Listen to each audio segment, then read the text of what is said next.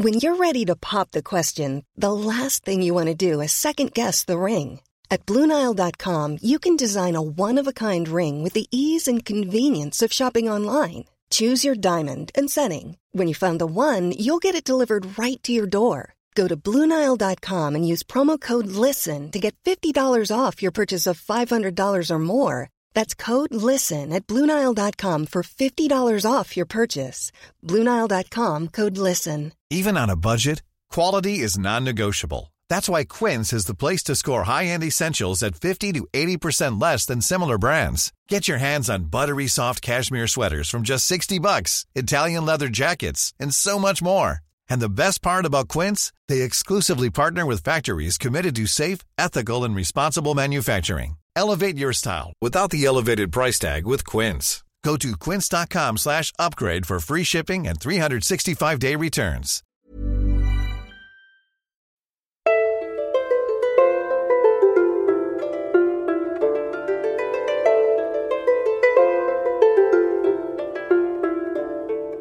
Hello and welcome to the Renaissance English History Podcast, a part of the Agora Podcast Network.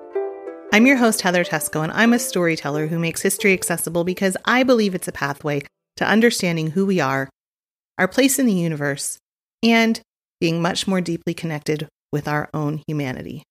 This is episode 155, and we're going back to the tour of the Tudor home that we started with the kitchen way back in the summer. Summer seems so long ago, doesn't it? Today, we are moving on to the bathroom, and we're looking at how our medieval and Tudor friends kept their bodies clean and handled getting rid of their waste. So, I have to say right up front, it's going to be really hard for me to not make bathroom jokes during this episode because I basically have the sense of humor of a 13 year old boy. But I'm gonna I'm gonna press on. I'm gonna stay professional, you guys. I'm gonna stay professional. I'm gonna hold it together just for you. Anyway, first, admin and announcements. So, the holidays are coming up if you haven't noticed. I've got some amazing holiday gift ideas for you. First, Himalaya Learning.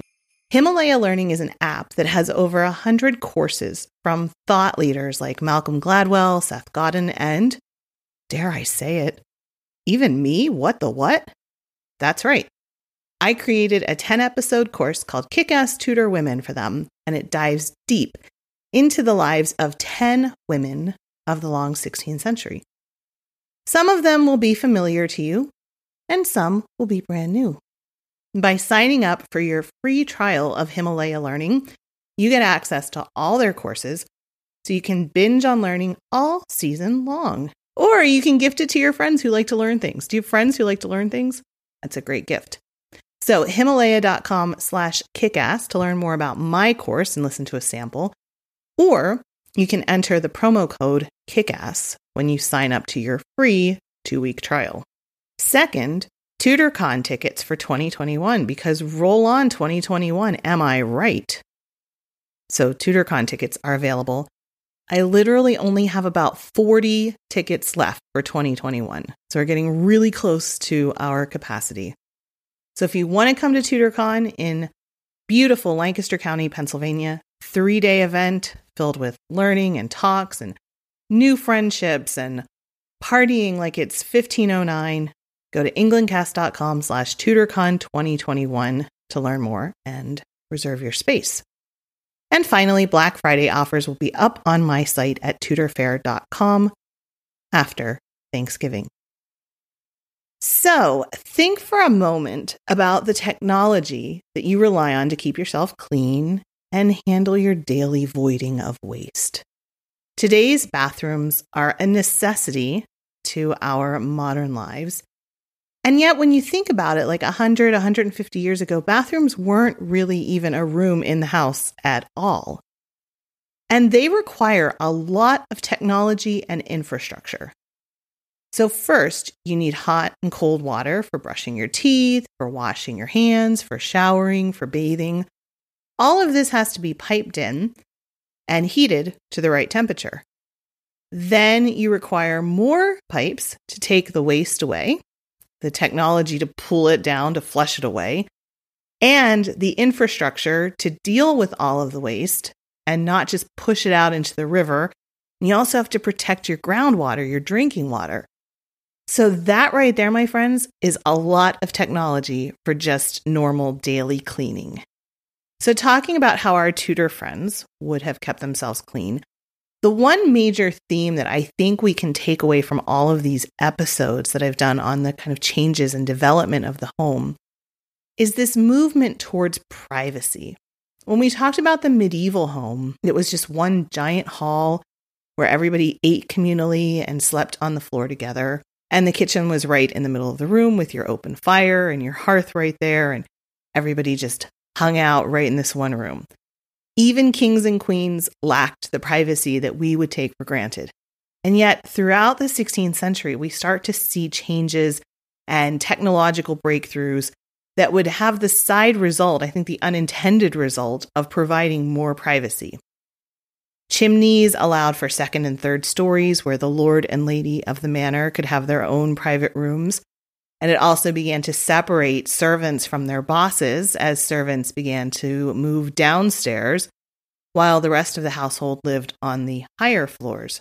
Sleeping went from being this thing that you did communally wherever you could kind of spread out your straw pallet to being something that you did in private in an entirely separate room from the rest of the home. And these days, that room is one of the most private rooms in the home. You don't just go around poking in people's bedrooms when you show up at their house. So I think it's safe to say that the same theme runs through the bathroom. During the medieval period, everything that you do in the modern bathroom, you did communally, out in public. One of the things that I think about when I think about Rome was the Roman baths, like you can still visit in the town of Bath in England today. And about 15 kilometers from my house in Spain, there are Roman ruins, the town of Acinipo, and they also have some beautiful Roman baths as well. So, bathing communally got started with the Romans, and it didn't go away even when the Romans had been long gone. So, we need to remember also just how popular bathing was with the Romans. No one civilization seems to have loved bathing as much as Romans did. One home in Pompeii had 30 taps. 30 taps. I don't have 30 taps in my house. Their network of aqueducts provided cities with up to 300 gallons per head per day of water, which is more than people need even today.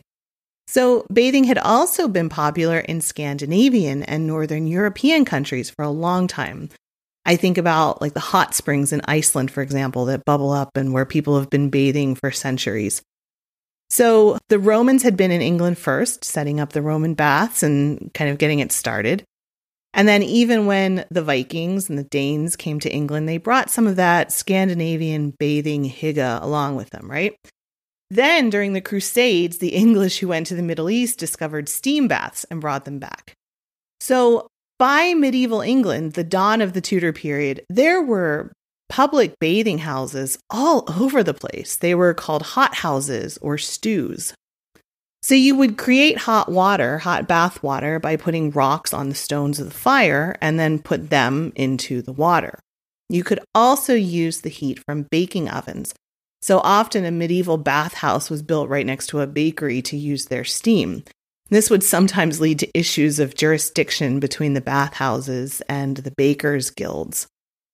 Then people would add spices for herbs and for scent. So it sounds like a lovely experience, right? But one thing they did not have was chlorine. And so they would wait for rain to refill the water. They wouldn't be changing it regularly. So, you know, you can only really imagine what sorts of germs would have been floating around in that water as well. Add to that, people would often bring their own food to have in the bath. You would have feasts in the bath. Some medieval bathhouses even had kind of restaurants, um, food carts nearby as well. I really think this is a tradition that we should be following today. You know, eating in the bath. That sounds like some kind of decadence that I can't even imagine at this point in my life. But that's something that happened. And you could also have your hair cut at these bathhouses. So, you know, it was really a one stop shop for grooming and general cleanliness and food. One thing is, these medieval bathhouses were not segregated. Oh, the horror. Men and women would bathe together. This also meant that these bathhouses were places where unsavory activities would go on, with men and women bathing together in various states of undress. You can start to understand how some of the terms associated with bathing came to have other meanings as well. The word bagno, meaning a brothel, derives from the Latin balneum, which means bath. Likewise, a medieval word for brothel was a stew. That also derives from the name for bathhouses. In Southwark, the Bishop of Winchester licensed bathhouses and also licensed prostitutes. So some of the women working in bathhouses were known as the bishop's wagtails, and they engaged in other activities besides bathing. By the Tudor period, these bathhouses were beginning to fade away. They had a reputation just for prostitution. And there was something else going on which involved advances, I say that in quotes, advances in medical knowledge. So, one of the reasons that by the end of the 16th century bathing wasn't fashionable anymore was that there was this medical idea that started in the 15th century that sickness could be transmitted through the air. And this was partially in response to the plague that kept coming back people didn't understand, of course, how the plague was spread, and they thought that it was through the air, called a miasma. If you were bathing in hot water, your pores would open up. And and that's something that women today actually want to have happen, open up your pores. You know, we do the thing where we put our face over steam and all that kind of stuff. But they were afraid of that because they thought it would make you vulnerable to disease. And the best remedy was to plug up your pores with dirt. They thought that air that carried germs would go through your skin, so bathing was a dangerous activity. In 1546, Henry VIII actually shut all of England's bathhouses for good. And people just got out of the habit of washing. Plus, it was getting harder and harder to find clean water in Tudor cities, but I'll talk about that more in a couple of minutes. The Tudors developed new ways to keep clean. They would use white linen for underclothes. So they thought that rather than keep their body clean, what they should do is keep their underwear clean. And that underwear would soak up the sweat and germs. And so rather than washing their bodies, they washed their linen underclothes. And they would wash these clothes regularly with lye soap. They would beat it with a bat that looks very much like a cricket bat. And underwear was washed weekly. Also, they had a fascinating stain remover, urine. You would soak linen in urine for two days, then rinse it out very, very much, I would hope, and then you would hang everything out on rosemary or hawthorn bushes to dry.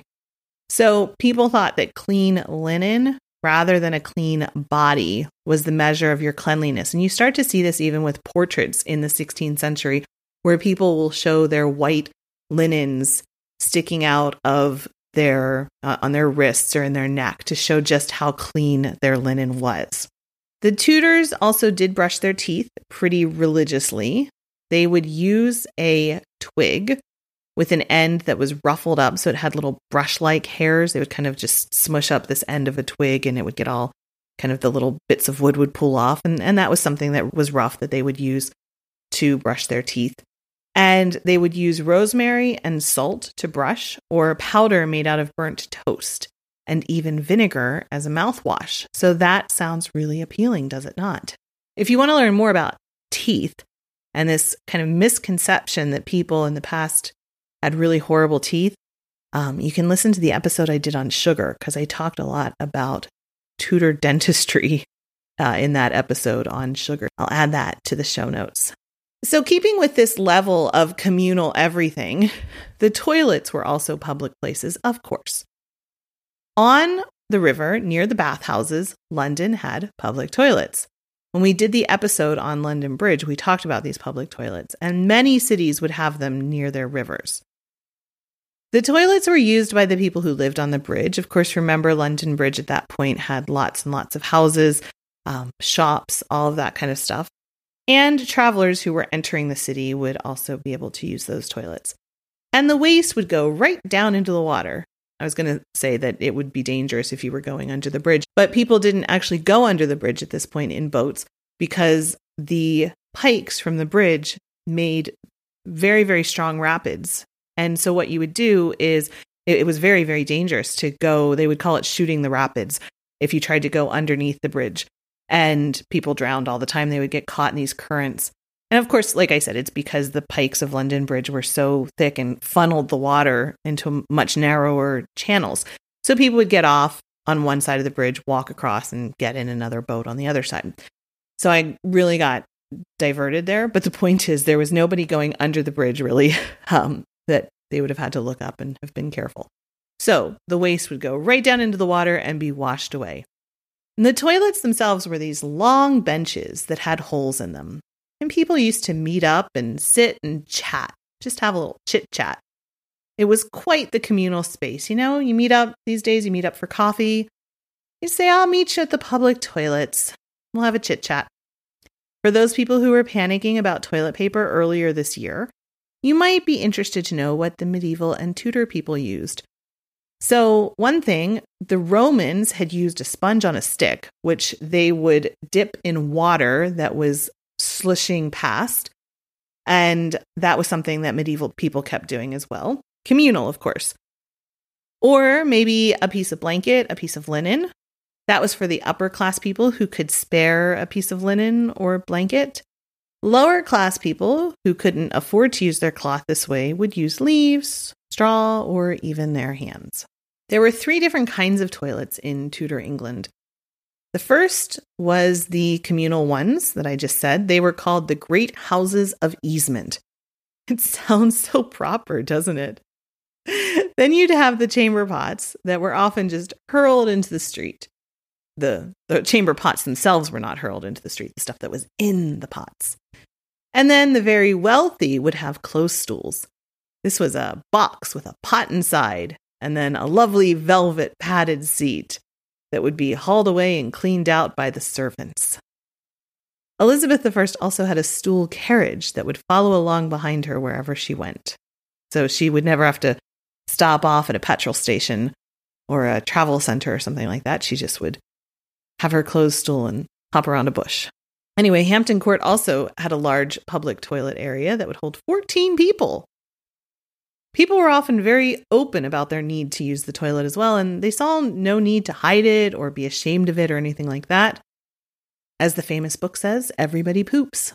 The famous 17th century diarist Samuel Pepys mentions his wife stopping while they were out and about to do her business on the street, as one does. In 1596, the first flushing toilet arrived in England. Sir John Harington, he was Elizabeth I's godson, and he invented this flushing toilet. And then he wrote about it in a book, in an instruction manual that told you how to, quote, make your worst privy as sweet as your best chamber. Elizabeth was so impressed, she had one installed at Richmond immediately. The thing was, this toilet would still only empty out into a cesspit near the home, and that cesspit still had to be cleaned out once a month. And people would, the servants would have to go into the cesspit. There were different levels of, you know, who would go down to the bottom and then how would they lift it up. And sometimes people would die of asphyxiation or get really, really sick. So it still wasn't an ideal solution. And because it was difficult to get the water pumped up into the tank above the toilet, you know, you'd have to bring the water up and pour it into the tank. You would only release the flush after about 20 people had used it. So, you know, still not great. So the flushing toilet didn't actually become popular for another 200 years or so. Like I said, it smelled quite bad, and it was also a huge structure that was fixed in place. So noble people who were used to having their closed stools brought to them, and they didn't want to have to go somewhere else to go to the toilet, especially in the middle of the night when it was cold. And regular people who lived in smaller houses, why would you need to have this big additional room built out to have a toilet, you can just go outside behind a tree, you know, or in your chamber pot if it's nighttime. So, why do that? Also, there was, of course, no infrastructure set up to remove the waste, as I said. Most houses had these cesspits that were cleaned out and used for composting, but there was a cost for that, so many people would just empty their waste directly out into the river. But the city had grown up so much in the previous hundred years after the Black Death. There were close to 200,000 people living in London at the end of Elizabeth's reign. That the amount of waste in the water was making it really difficult for people to find clean water to drink. By 1615, they created a sort of aqueduct, the New River, and this brought water from a spring in Hertfordshire. It was a route that it flowed down almost 40 miles, and the water ended at reservoirs at Sadler's Wells and flowed down into London in wooden pipes that ran along the sides of the streets. So there were literally these wooden pipes running along the side of the street.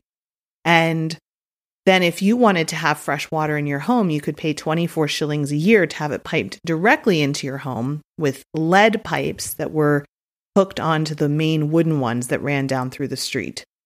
So that was by 1615, a little bit after our time, but during our Tudor period, they would have been thinking about it and you know, starting to put these plans into place. You often see people writing about toilet habits in their travel logs, which is how we get to see them, really. Usually it's people who are appalled at the toilet habits when they're visiting another country. In early American history, we actually see a French visitor to Philadelphia being completely aghast that a man would sometimes remove the flowers from a vase and just go in there. Another French visitor once asked for a chamber pot for his room, was told to just go out the window like everybody else did. And he said, No, no, no, I really have to have something. And so the owner gave him a kettle, but she reminded him that she was going to need it back in time for breakfast. To be fair, the French were also famous in the Georgian period of simply going in stairwells, so that by the 17th century, Versailles boasted that they had 300 toilets, but they were so underused. So by 1715, they had to reassure the visitors that the hallway was cleared of feces weekly which should definitely make me feel better about walking there in the dark. Wouldn't it make you feel better? Weekly cleaning. Hooray! So, we have now reached the end of my bathroom episode. And I have to say, all of these Tudor home episodes were inspired by the fabulous Bill Bryson with his book At Home A History of Private Life, where he goes through the various rooms in his house and talks about their history. So I have a link for you to be able to buy that book on the show notes too. The show notes for this site uh, will be englandcast.com slash bathroom. englandcast.com slash bathroom.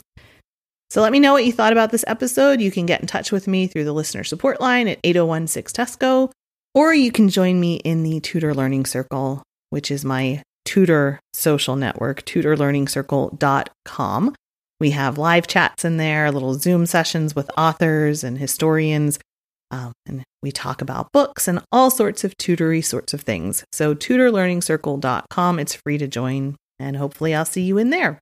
And remember, Himalaya for all of your learning needs this holiday season and TudorCon tickets, all of that. englandcast.com slash TudorCon 2021. All right. Thank you for being part of this. Thank you for listening. Thank you for spending your time with me whenever it is. I was going to say this morning because it's morning for me as I record this, but morning, afternoon, evening. Thanks for being here. Blow northern wind, sweating. Blow northern wind, blow, blow, blow. Ich Bord in Bauerbricht, dat on.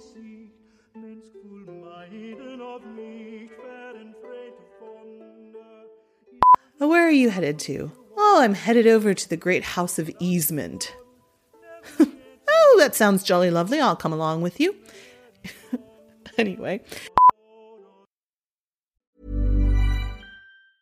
Hey, it's Paige DeSorbo from Giggly Squad. High quality fashion without the price tag? Say hello to Quince. I'm snagging high end essentials like cozy cashmere sweaters, sleek leather jackets, fine jewelry, and so much more. With Quince being 50 to 80% less than similar brands. And they partner with factories that prioritize safe, ethical, and responsible manufacturing. I love that. Luxury quality within reach. Go to quince.com slash style to get free shipping and 365 day returns on your next order. Quince.com slash style.